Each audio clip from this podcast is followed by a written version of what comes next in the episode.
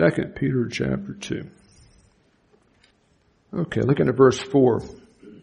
For if God did not spare angels when they sinned, but cast them into Tartarus and committed them to pits of darkness reserved for judgment, and if God did not spare the ancient world, but preserved Noah, a preacher of righteousness with seven others when he brought a flood upon the world of the ungodly, and if God condemned the cities of Sodom and Gomorrah to destruction by reducing them to ashes, having made them an example to those who would live ungodly lives thereafter, and if God also rescued righteous Lot, oppressed by the sensual conduct of unprincipled men, for by what he saw and heard, that righteous man, while living among them, felt his righteous soul tormented day after day by their lawless deeds. Then, if God didn't spare and didn't spare and didn't spare, but he rescued righteous Lot,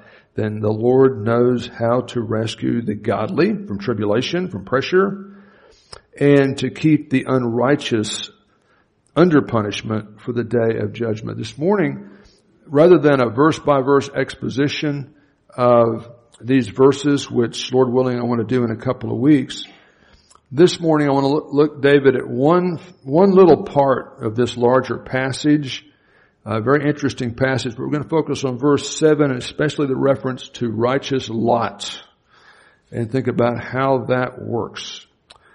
But first, let's uh, emphasize the main theme. The title for this morning's message on that one verse basically is God's grace and salvation is, is amazing. I know you've heard the song, but if it, whatever you're talking about, when you're describing grace isn't absolutely amazing, if it doesn't blow your categories, Murray, if it's not absolutely undeserved, unearned, unmerited, then whatever you're talking about isn't grace yet.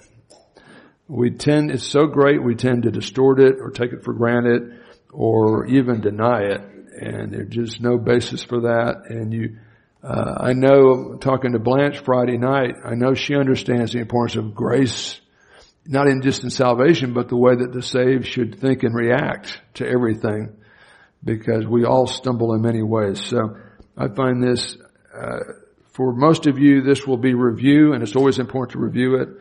Uh, but this can be a world changer, even for a lot of born again Christians to understand just how amazing God's grace is. And we don't even have the capacity to begin to really, but we can always expand our capacities. That's what the goal is this morning by God's grace that we will better ex- appreciate and express His grace.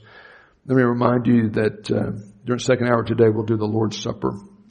So be prepared for that. But let's uh, pray for teachability to this topical, not an expositional message, although there'll be a lot of scripture in it.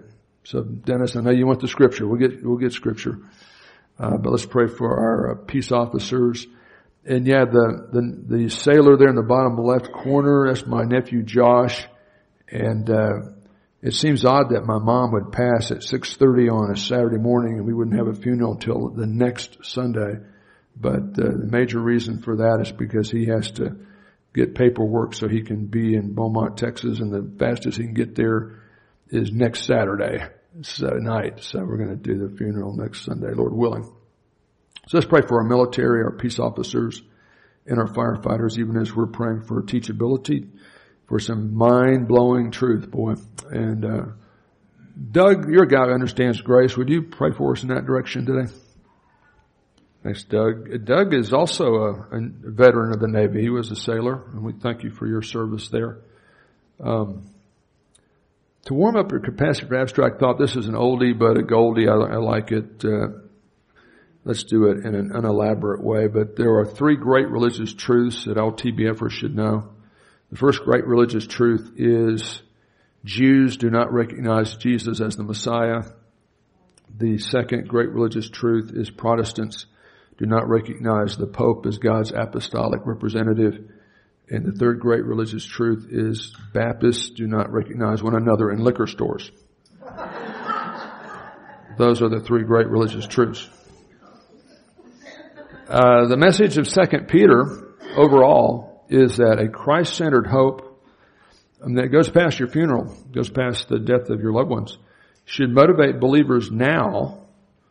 This isn't uh, just pie in the sky to embrace a lifestyle of true holiness and wholeness, integrating everything around the um, lordship of Christ, and to avoid the heresies that are always going to be out there, excuses to believe the wrong things, morally and doctrinally, of false teachers. And if you break down the structure of the book, it's a short book, three chapters, just talks about three things under that umbrella of growing in grace and knowledge. It talks about holiness, heresy, and hope. I like to think of it as a three-story building with an arch over it.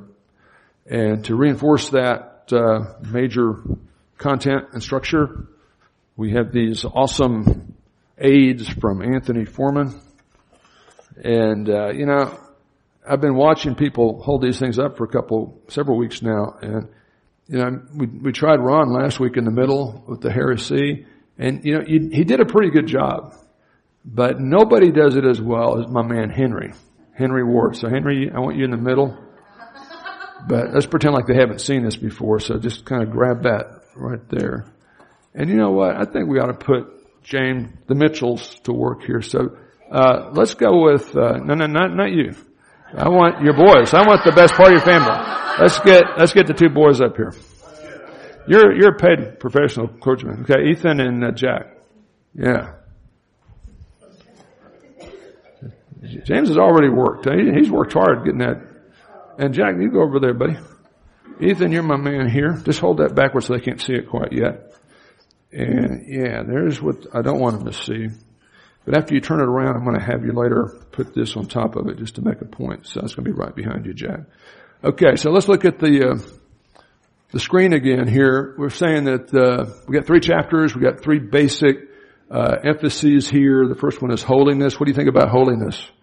The church lady, she's mad at everybody all the time. She's obsessed with the fear that someone, somewhere is having a good time, right? Isn't that what holiness is all about?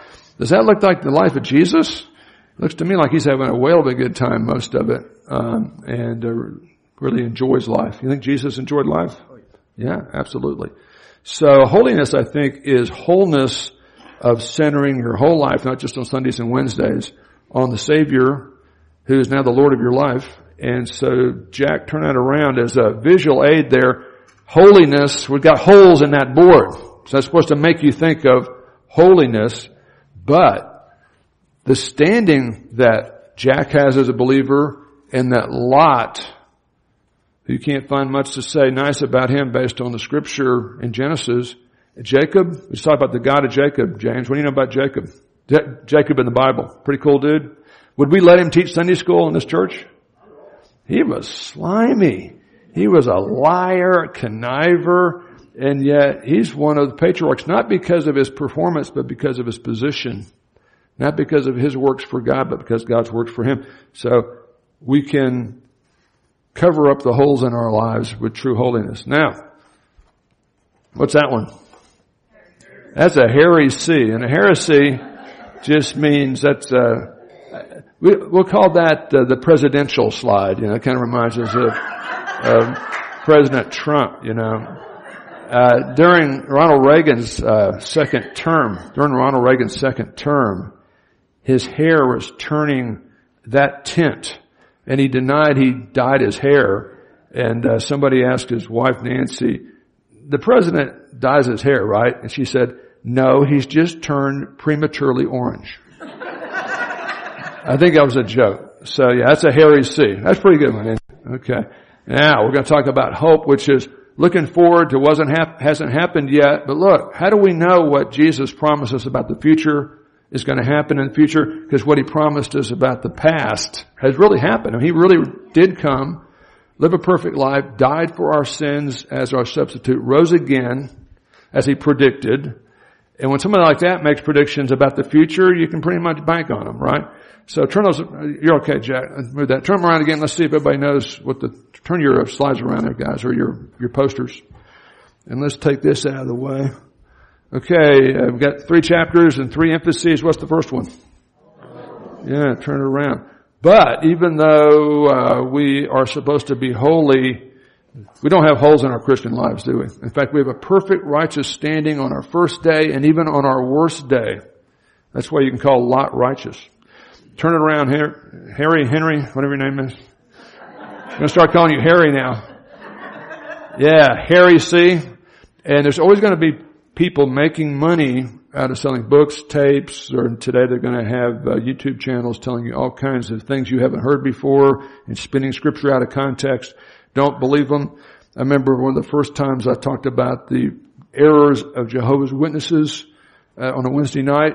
That next Saturday, somebody at this church was visited by Jehovah's Witness and they came in Sunday morning and said, you're wrong, Pastor Brad.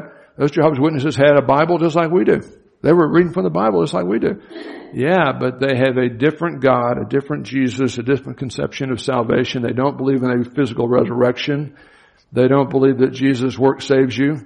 And they believe only the top 144,000 Jehovah's Witnesses of all time actually go to heaven. All the other really good Jehovah's Witnesses, and a lot of them aren't good enough to make this, will live on a revitalizer forever, and everybody else gets uh, extinguished. So they're, they're, reading scripture, but uh, they're distorting it. Okay, turn that around. Now, yeah, turn that one around, and then yeah, Ethan, turn yours back around. Turn the Harry C around. That's just when that's showing, nobody's looking at anything else. and so our hope is built on nothing less. Yeah, I mean, he's got a track record. He's predicting, I mean, for 2,000 years we have prophecies about him coming the first time. A lot of people thought it wasn't going to happen. It did happen right on track. We're 2,000 years after his first coming. Everything's right on track. Hey, Wendy, he's right on schedule. He, uh, never late. We have to wait from our perspective, but God's never late. So our hope is built on the first coming as we look forward to the glories of the second coming, including a new heaven and earth where righteousness dwells. Man, they did a wonderful job on that, didn't they? Good job. Thank you. There'll be a test later. Right? Not really. Okay. So that's the overall book of Second Peter. That's kind of the big picture. Now let's talk about the big picture of this passage that we're not going to look at today. We're going to just look at one little slice of it. But basically, the, the passage, and we're going to look at verse 7 briefly. If God didn't spare angels that deserved punishment, and in His time punished them, if He didn't spare the ancient world that deserved punishment, and they got what they deserved when it was His time, and if Sodom and Gomorrah specifically wasn't spared, I need dot dot dots there, Lift those off. And on the good side, if God rescued righteous Lot, then God knows how to make it all work together in His time. God knows how to rescue the, the godly and to keep the unrighteous for a day of judgment. The thing that jumps out at you though, if you read Genesis recently, is how in the world could anybody claim that Lot was righteous? You know? I mean, um, that's kind of hard to contemplate. Uh, and what I say, uh, I think on your handout is, how in the world could anyone call Abraham's sketchy nephew? That's the word that my, my kids use. Sketchy. Debbie, I'm not sure what you use now for somebody who's not exactly what they should be, but sketchy? Is that the word you guys use? Is that, the, is that a good word, Jack? Somebody who's kind of a sketchy Christian, they act one way on Wednesday night, next like something different basketball practice or something like that. That guy's kind of sketchy. Uh, yeah, Lot is the ultimate sketchy, carnal kind of believer how in the world would anybody single him out as righteous? And what I say is, nobody, that is no human being using religious categories based on human viewpoint, would possibly call this guy based on his behavior righteous. But God did, and God still does. And how exactly does that work? So let's think about that. Because according to scripture, Lot, uh, wasn't righteous in his behavior. And, you know, I'm not going to read the grisly details, but I will summarize them for you. According to scripture in the book of Genesis, based on his behavior, this guy was not righteous. We wouldn't, we wouldn't want him teaching Sunday school right now. Uh, Lot was foolish, carnal, and those are the nice things you can say about him. He was immoral. Uh, he's a drunkard, and he committed incest with his daughters. That's where you get the Moabites and the Ammonites. I mean, that's disgusting. That's grisly. And yet 2 Peter 2 7 describes him as righteous Lot and God delivers him and his family from Sodom and Gomorrah because he's categorically different than the Sodomites were. Okay? How is this possible? How can 2 Peter the Word of God written describe this guy as righteous. The way you do that is, is describing him based on his standing, not his walk. His position, not his performance. Theologians call this positional truth. In Christ, our sins have been forgiven, past, present, and future. I mean, it's hard for me to believe Shauna could ever do anything wrong. I, I know myself better. I know I can do things wrong. But I like to say, I mean, if this is the pulpit represents the cross, and according to Dr. Harold Hoehner, and he wasn't really my mentor. I never got that close to him. I would have liked to have gotten close to him, but he's a friendly guy. He's a busy guy, but his Cambridge PhD dissertation uh, dates the crucifixion as April 3rd, 33 AD. And I just love the numbers of that, even if it's not right. Uh, and that was my mother's birthday, by the way, April 3rd. She was going to turn 90, but she didn't quite make it, but, uh, on earth. But anyway, how many of Shauna's sins, and it's hard for me to believe she's ever sinned, but James told me once she made a mistake or something, but not marrying him. That was one of the better things she did probably, but, and I know I've sinned. So how many of our sins, more importantly, how many of your sins were future when Christ died on the cross on April 3rd, 33 AD or whenever it happened? The date's not critical. How many do you pay for? Yeah, see? How many, how many times does he have to try to pay for them? Once, you know. And when someone, when the sinner trusts Jesus Christ for salvation, it's kind of like, this is an imperfect illustration, Murray, but it's like God's got this blackboard like an accountant and he's slashing down all your personal sins. And when you trust Christ as Savior, the atonement applies to you. The atonement doesn't apply itself. The elect are born separated from God. You know that, right? God wipes the blackboard away. So how much debt do you owe God? But it's better than that. He doesn't just wipe the blackboard away as far as your standing. He puts plus R on the blackboard and he throws the blackboard away. He's not keeping score anymore because all the sins Christ died for are forgiven, even the ones you haven't committed yet, which some people won't preach that to you because they think, oh my goodness, I can go, you know, look at the sports illustrated swimsuit issue now, you know.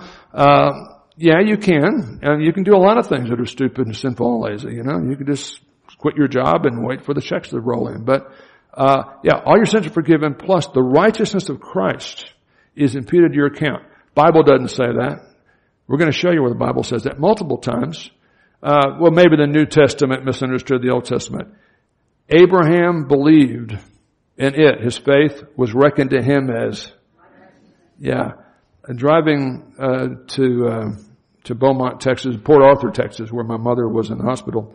Um, a week ago Friday, we uh, we have Sirius radio now in Debbie's vehicle, and she didn't let me drive it unless we're going cross country. So, but the cool thing about that is, you know, if you're going cross country, you don't lose the station.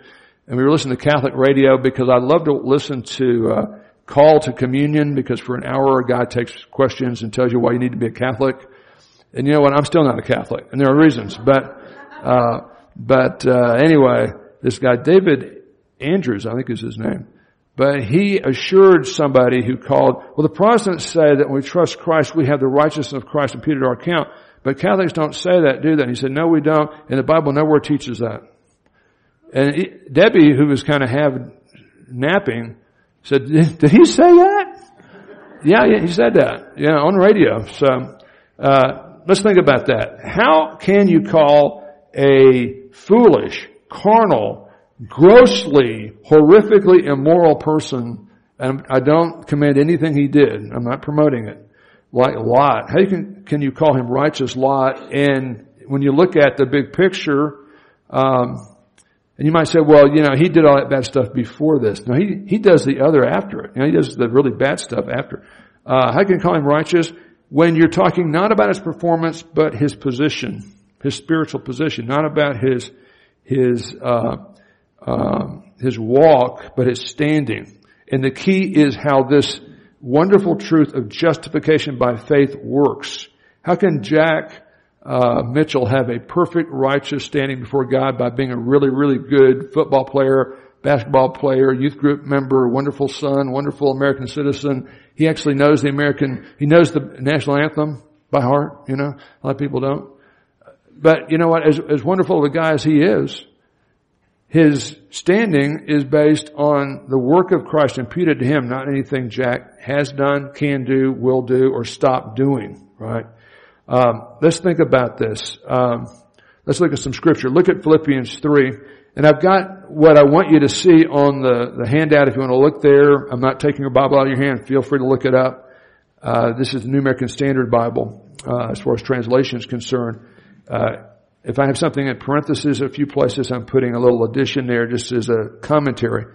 But uh, in Philippians 3, Paul talks about his conversion where rather than trying to earn his salvation by being a really, really good Jew, he realized that none of that could work and he had to have a righteousness given to him that he couldn't actually crank out on his own. And he says, bottom line of a longer testimony statement in Philippians 3, the apostle Paul says, but what things were gained to me before Acts 9, before his conversion on the road to Damascus? All the good stuff I was doing in Judaism and working for the Judaistic uh, institutional religion. All those things I thought were going to make me better than Gentiles and most other Jews so I could be earn, earn my way to heaven.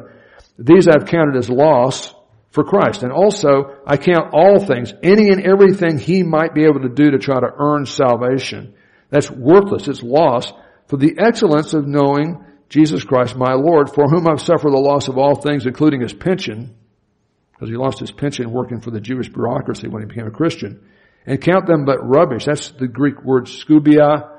Hold your nose when you look that up in the lexicon. It's referring to manure. It's a pretty harsh term. He counts all the stuff he could have added up and, and all the good stuff he was trying to do to try to earn salvation. He counts that as manure compared to gaining Christ and being found in Him, not having my own righteousness based on my performance or all the good things I do, like going to synagogue probably every day, uh, not just Sabbath, which is from the law, God's standards in the Old Testament, but that which is through faith in Christ, having uh, a standing in Christ, being found in Him through faith in Christ, the righteousness which is from God by faith.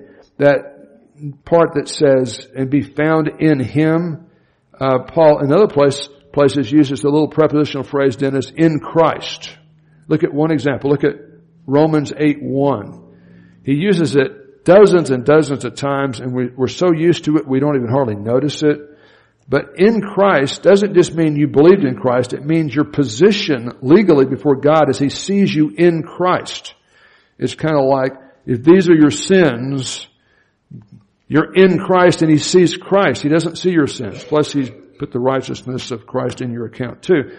It's, it's an amazing thing. But look at Romans 8 1 and just notice the use of this phrase, not in Him, but in Christ, or in Christ Jesus here. Therefore, after talking about justification and sanctification in Romans 3.21 through uh, this point through chapter 7, it goes all the way through the end of chapter 8. Therefore, in light of all that good stuff, we're saved by grace, we have a righteous standing, we're supposed to reflect that, but sometimes we do, sometimes we don't. Therefore, there is now no condemnation for those, not just for apostles, not just him, but for those, everyone, despite color, creed and culture and generation and denomination for those who are in Christ Jesus. How do you get in Christ Jesus? Go back to Philippians 3, just told you. Rather than trying to obey the law, and if any rules could save you, it'd be the, the standards God gave Moses for his Old Testament people to keep. He said, I'm counting all that as, as scubia. I'm counting that as manure over being found in Christ, not having my own righteousness. Don't call me righteous because I was a righteous Jew. That doesn't count. But that which is through faith in Christ, the righteousness which comes from God by faith. It's kind of like as far as east is from the west, so far he's removed our sins or transgressions from us. That's the way God sees us in our legal standing. Now let's go to Romans 3. Love Romans 3. Man, you gotta love it. And again, what I want to emphasize is on the sheet, so I won't go five hours here, but feel free to look it up on your phone or look it up in your Bible. Have, there's no, nothing fakey or funny here. I'm not changing the wording around. David, doc, Dr. David Anders, you know, somebody give him a shout out there, call to communion. By the works of the law, and if any works could save you, Connor, if any list of rules and do's and don'ts could save you, you know which ones could? The law of Moses that God gave to Moses for the people in the Old Testament. If any, your mom can give you a list of rules. Hey, I can give you a list of rules. Number one is tell that train not to come by when I'm preaching. But, and it might be a good list. But you can't top the list God gave, and according to the Pharisees, there were 613 do's and don'ts in that list, not just 10 commandments. Of course, they were picky about their rules, right? But Paul says, by the works of the law, no flesh will be justified. Nobody can be called righteous in God's sight. Yeah, Paul was much more righteous than your average zealot who killed Romans for a living, or your average, uh, uh, what do you want to call them, adulterer or thief or murderer or something like that. Sure, comparatively speaking, some people are much better than others, but it's kind of like if we all had baseballs and we're all on the, uh, and by the way, the blessing about not springing forward is you didn't lose an hour's sleep last night. You know the bad part about not springing forward? As soon as you leave today, you've lost an hour of your afternoon. There's no such thing as a free lunch. I'm sorry. But we're all out here with baseballs, you know? And I could get my, I got a compass now. Next to how long I'm preaching, I've got a compass so I can know which way is north. All the times that way. But I could say, okay, let's throw our baseball jack, and everybody's got a baseball. Let's throw and hit the North Pole. Throw it as far as you can. Hit the North Pole. Anybody, would anybody hit the North Pole from the parking lot? Now, would we all throw the same distance? Somebody like Clay has got a good arm. He'd probably throw a lot further than my, than my old raggedy arm, you know? He might throw it, I don't know, 25 yards further than mine. Right? 75 feet further than mine. That, comparatively speaking, if I only throw mine 10 feet, that's a whole lot longer, right? But he's still a thousand miles away, thousands of miles away. So the idea that, well, we're not, a lot of people are better than other people, you're right. If you're going to compare that way, but God doesn't work that way. By the works of the law, no flesh will be justified in God's sight. To be justified means to be declared righteous like Lot was, like Jacob was, and more importantly, like Brad was. because by the works of the law, because nobody keeps the law perfectly using an absolute scale, and that's how God grades, comes the knowledge of sin. But now, the righteousness of God, apart from the law, is revealed perfectly consistent with everything in the Old Testament, the law and the prophets. And he's talking about the righteousness of God, which you get, you can access through faith in Jesus Christ, and all who believe get it.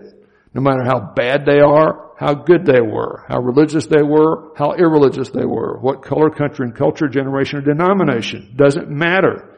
There is no difference, because all of us fall thousands of miles short of the North Pole, but those who believe are justified, given a righteous standing that's good on your first day and your worst day as a Christian on earth.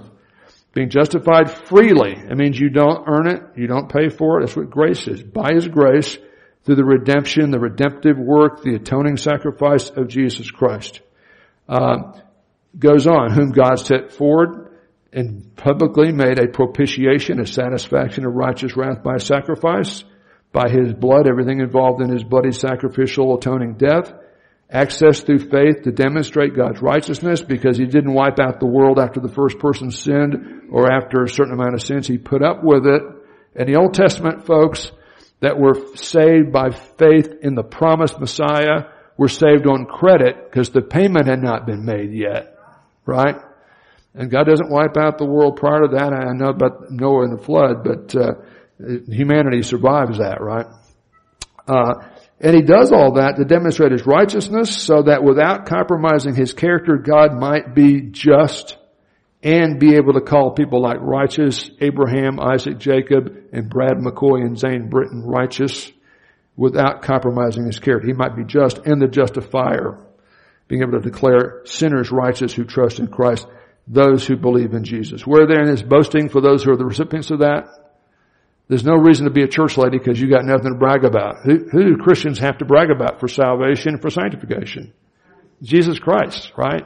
So to the extent of, uh, we kind of get impressed with how righteous we are, all the sacrifices we're making, we're focusing on the wrong thing. And that'll motivate some people until people forget to pat them on the head and then they kind of disappear. And that's not, that's not the way we're motivated. We're motivated by something much more profound than that. Okay, next page. Romans 4. For Abraham, back in Genesis 15, 6, was justified before God, declared righteous by God in his standing. By works, he could brag about that. But not before God. There's actually two ways people can be justified. By faith or by works. By vertical before God, by faith, horizontal by works of the fruit of our salvation. That's what James is going to talk about in a minute. If Abraham had been justified before God by works, he could brag about himself to God. And that's blasphemy. But what does scripture say? And we get the quote from Genesis 15, 6 here in Romans 4. Abraham believed and it, his faith was reckoned as righteousness. Just like, and, and when, eh, the, the Hebrew grammar of Genesis 15, 6 means then or and no later than this. In fact, he probably came to faith earlier than that, saving faith. But Lot's there with him. I'm sure Lot came to faith just before, right after Abraham did, as far as his position is concerned. And we're talking about later, um, in, when he's in Sodom and Gomorrah. And people say, well, at least he went out of town and didn't look back. If you read the text carefully, many people don't read the text that carefully. Yeah, he leaves, but the angel has to grab him by the hand and basically pull him out. He doesn't look back, but he really, really has a big chunk of his heart back in Sodom and Gomorrah. Okay? He didn't go the whole eight yards with him, but uh, we kind of clean him up a little bit to try to theologically explain this statement. And this is a radical grace statement about Lot, that you'd call him righteous, right? Uh, yeah, but watch this. And I love verse 5 of Romans 4. But to the one who doesn't work, who doesn't do anything meritorious before, during, or after to get it or to keep it, but believes, believe, faith is an active, uh, receptive trust in the sufficiency of Christ. It's not a meritorious work, but it is a rational act. One who believes in Him who justifies the ungodly. Who's the one who justifies the ungodly? Kylene, what do you think? That'd be Muhammad? Does Muhammad justify the ungodly? Buddha? Jesus Christ because of who he is and what he did. Right, Joe? He's the only one who can do that. That person's faith, that ungodly person who believes faith, is treated as righteousness. I always think about the thief on the cross. You guys know enough that Romans didn't crucify thieves, Debbie. They only crucified people who were dangerous to Rome, who typically had killed several Roman soldiers or Jewish civilians who worked like Matthew for the dreaded Romans. And toward the end of his life, the guy says to Jesus, he doesn't even say Lord. He says, Jesus, remember me when you come in your kingdom. He said, big deal. Jesus apparently thought that was a real big deal. That's saving faith. Lord, I'm a sinner. I deserve to die and go to hell. I can't fix it. You can and I want you to. That's what saving faith is. As many as received him. What does Jesus say to the guy? know, I wish you'd talked to me last week because we could have sat in the synagogue. We could have given you a book to read. We could have had several interviews. We could have checked you out. What does Jesus say to the guy? Today you will be with me. How much, how much fruit did this guy bear? He's got nothing to offer. Uh, I'm not sure he gets a lot of fruitage in the, in the next 15 minutes before he drops dead. Do you?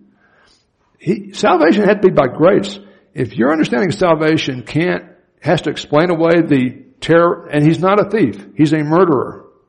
He'd broken all ten commandments multiple times. Trust me. And you know, I've said that many times. I'm going to bump into heaven. He's, in heaven, he's going to say, I never broke one of them. Okay. You know, but uh, one of the 613 or one of the 10. But that's pretty strong there. 2 Corinthians 5.21. He, God the Father, author of the plan, made Him, Jesus Christ, the God-man Savior, active agent of salvation. He actually makes the atoning sacrifice. Who knew no sin. He knew about it. He saw it. He committed no sin. He didn't know it like Adam knew his wife. Really, to get to know your wife, you know, you really have a deep, intimate connection there. Uh, he had no experience of committing sin. But Jesus becomes a sin offering for us. Somebody called, called the communion on the Roman Catholic station. There he is, Jesus doing substitutionary atoning sacrifice. He also said Jesus does, didn't do a substitutionary atoning sacrifice. The reformers made that up. Martin Luther invented that. Well, you know, Martin Luther read 2 Corinthians and he exegeted Romans. That's where he got all that stuff. But anyway. Uh, but watch. Jesus became a sin offering on our behalf so that we, you know, the ungodly person that believes, including the terrorist on the cross, would become the righteousness of God in Him. What do you know about in Him? That's His position, Ethan. That's the, every believer's position legally before the judge of heaven is perfectly righteous if you dare to trust Him for it. Is, is that amazing? And we're going to water this thing down and add a bunch of prerequisites? It's weird, man. But you got a rock band and a, a good looking guy that doesn't tuck his shirt in and everybody loves it. You know, they don't seem to notice that we're kind of missing the whole thing. Okay, now here's a big problem with all that. Doesn't the apostle Paul get contradicted by the book of James?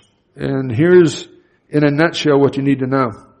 We could spend a lot of time on this, but we won't. Uh, we've done it before, we'll do it again. Uh, Paul says in the passages we looked at that people are justified, given a righteous standing before God by faith alone apart from any works. Your position is apart from your performance. But James says that people are not justified by faith only, but by works.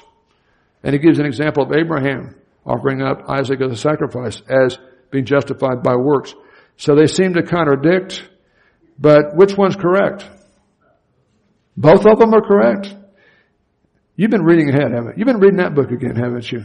Good, good job, Lynn. Yeah, there's actually two different kinds of justification. And James is focusing on what I would call horizontal justification, demonstrating the reality of our faith by righteous works before people, because that's all they can see. But God doesn't just see our works. What does He see? All that good justification before human beings for it to be valid and spiritually vital comes as an effect of vertical justification, being declared righteous, uh, saved, sealed, and delivered through faith in Christ. So there are actually two different kinds. And the cool thing is, we know that Paul and James are on the same page on this because among many other things, in Acts 15, where the apostles get together to make sure that they're right about telling Gentiles, you don't have to become a Jew before you can believe in the Jewish Messiah and be saved. You can just be saved as a Greco-pagan if you'll trust Jesus Christ, right?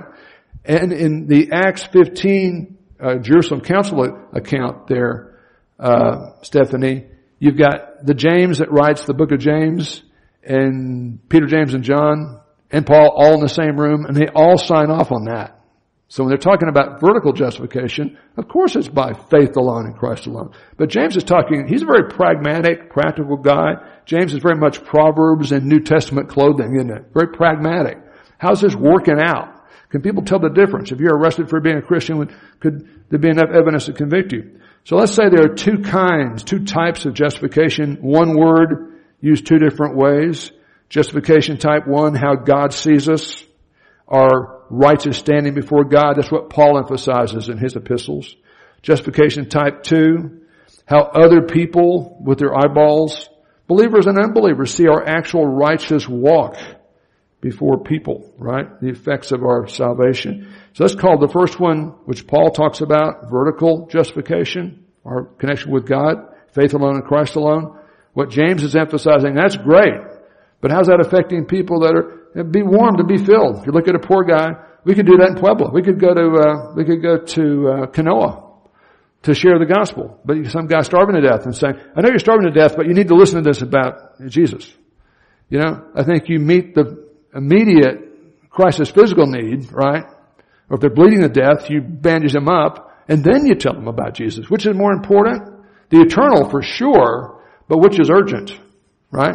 If you let them bleed to death, and some of you guys, it takes you like 35 minutes to explain the gospel to people, he's, he's, he's a goner, you know? And God doesn't let stuff like that happen. Trust me, He's doing stuff to make sure it all works out. It doesn't really depend on us. Yeah. So, you know, Here's my diagram that I like. Uh, Paul's talking about the faith part as far as vertical connection with God. James is talking about the faith working out in performance that people can see so they can tell the difference and be impacted by it. God doesn't need to see that. He's already seen your heart. Uh, I like Ephesians 2, 8, 9.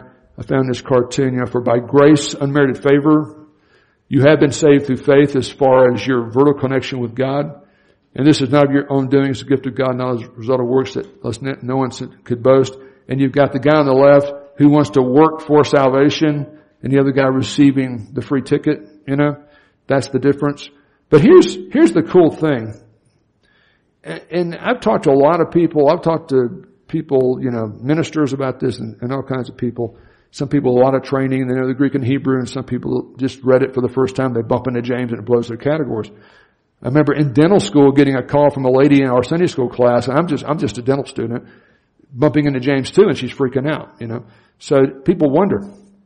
But I never hear anybody saying, well, how do you know that, Brad? I mean, because, because somebody else has written a book that says they're all saying the same thing and faith means you gotta work or something. Faith is works or committing to work.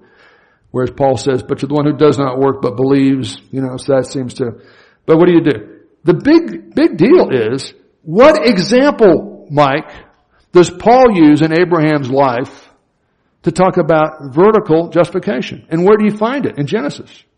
Genesis 15, 6. He's 75 years old. He's a young man. I turned 65 on Friday. Uh, unless I drive after, I probably drive part of the way after we teach religion to Thursday night and then drive the rest of the way, uh, on Friday. It'll be my birthday driving down for my mother's funeral. So it's funny how weird stuff happens on my birthday and it's not always good, you know. But, uh, but anyway. Yeah. So that's what, that's the example Paul uses every time for justification by faith. Vertical justification. What example does James use?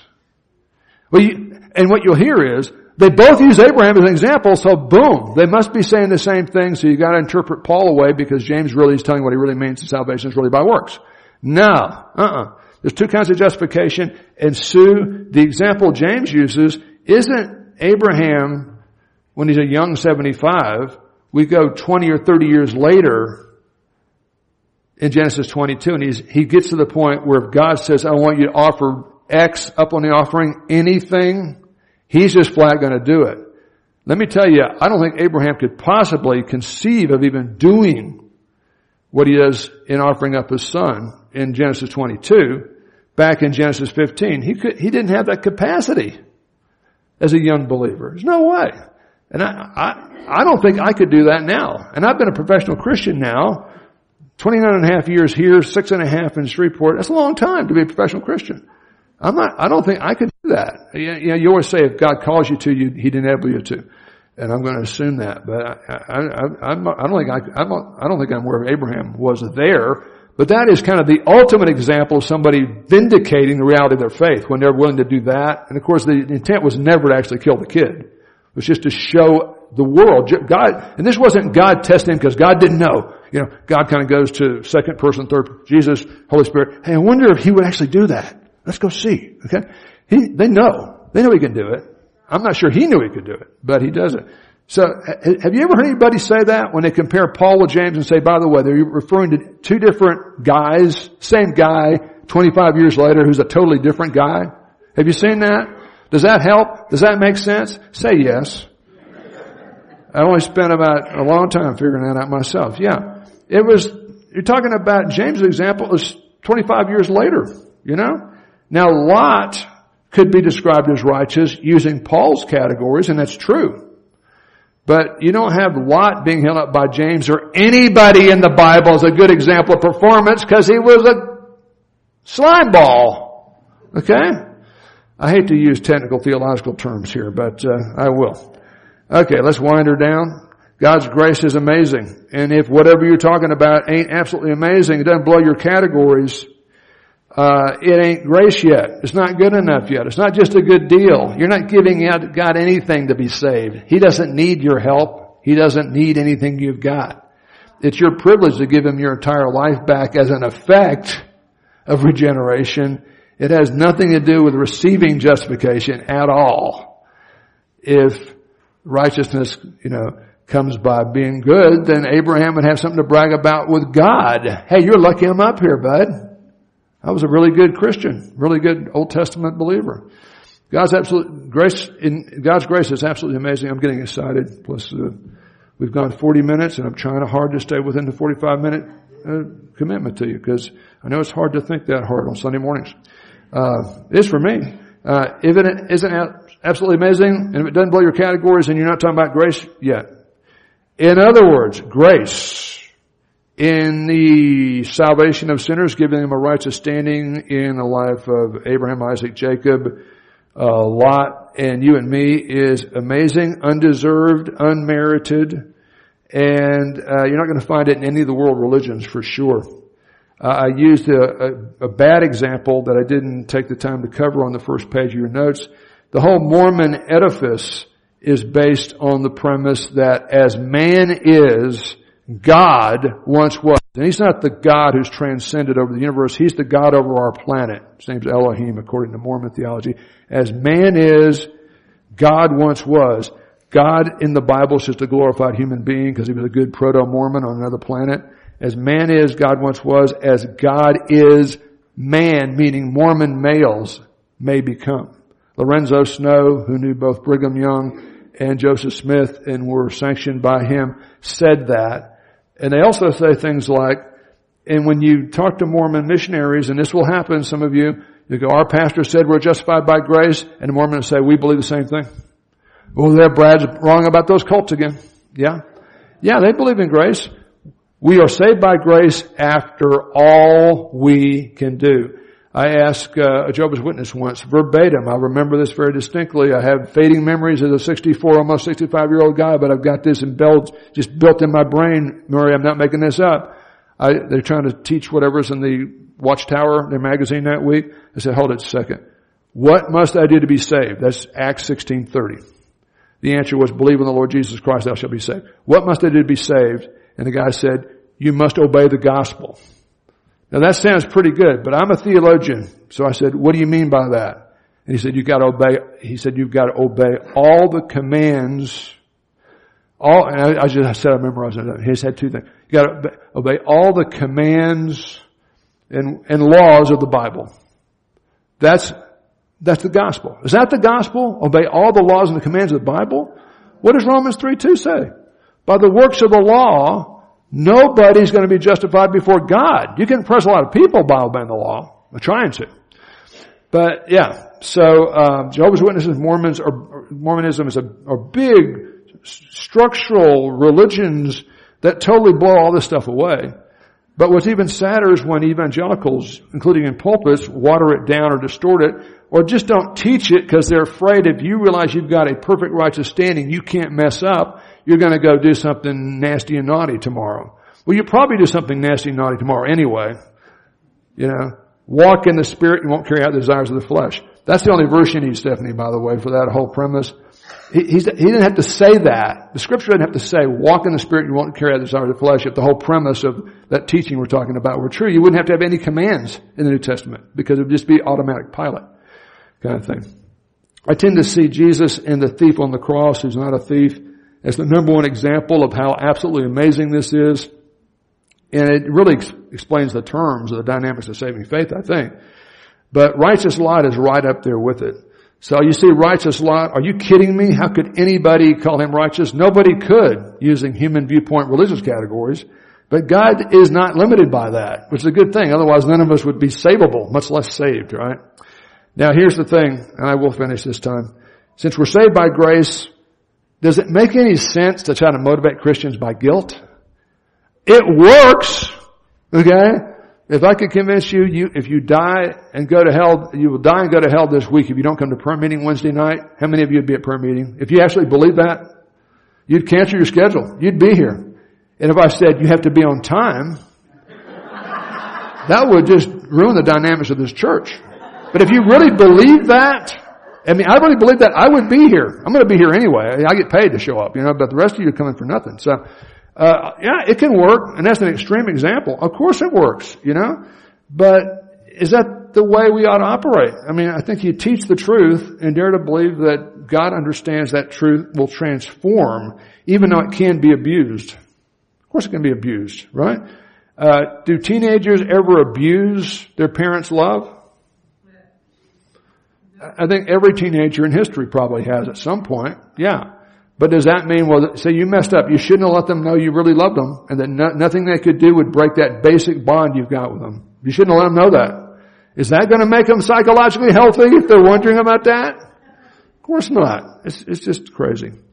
So I think the normal response to the greatness of the grace of God is what Romans 12 says, you know, based on the mercies, based on the incredible, unbelievable grace of God, live your lives a living sacrifice, which is not your spiritual, that's pneumatikos, it's logikos in the Greek. You're logical. It's only logical, Murray, for you to live for the one who died for you, and not just at Cameron University where I'm watching you, and not around here where your mom's watching you, but I mean when you go to Stillwater, that den of iniquity known as OSU. And I'm going to be watching you even up there. I got people, I got eyes on the ground up there. He's going to be the world's greatest engineer soon. After he, they teach him how to be a world class engineer at uh, OSU. Yeah, you know, I just felt led, uh, even though I really prefer once we start a book, just plow through it passage by passage. That jumped me, at me this week, even before I got the bad news, and I said, we're just gonna, we're gonna pound away at that. You need to hear that, right? Okay, let's have a word of prayer. Father, we are in awe of your amazing grace, and we can't begin to appreciate it properly. But just let us, just like, uh, leaning into a, a nice, cool swimming pool in the uh, hottest day of August. Let us just just immerse ourselves in your grace, not as a license to sin or to go have speed, but as the perfect motivation for us to give everything we've got back to you gladly without ever noticing how great we are because we're just so amazed by your greatness and your grace. And we uh, pray, Father, if we go to the Lord's Supper after a break here, that you'd help us to be recentered on the Lordship of Christ as we live between the first and uh, the second coming of Christ. To renew our hope and our commitment and our closeness to you. We pray in Jesus' name. Amen.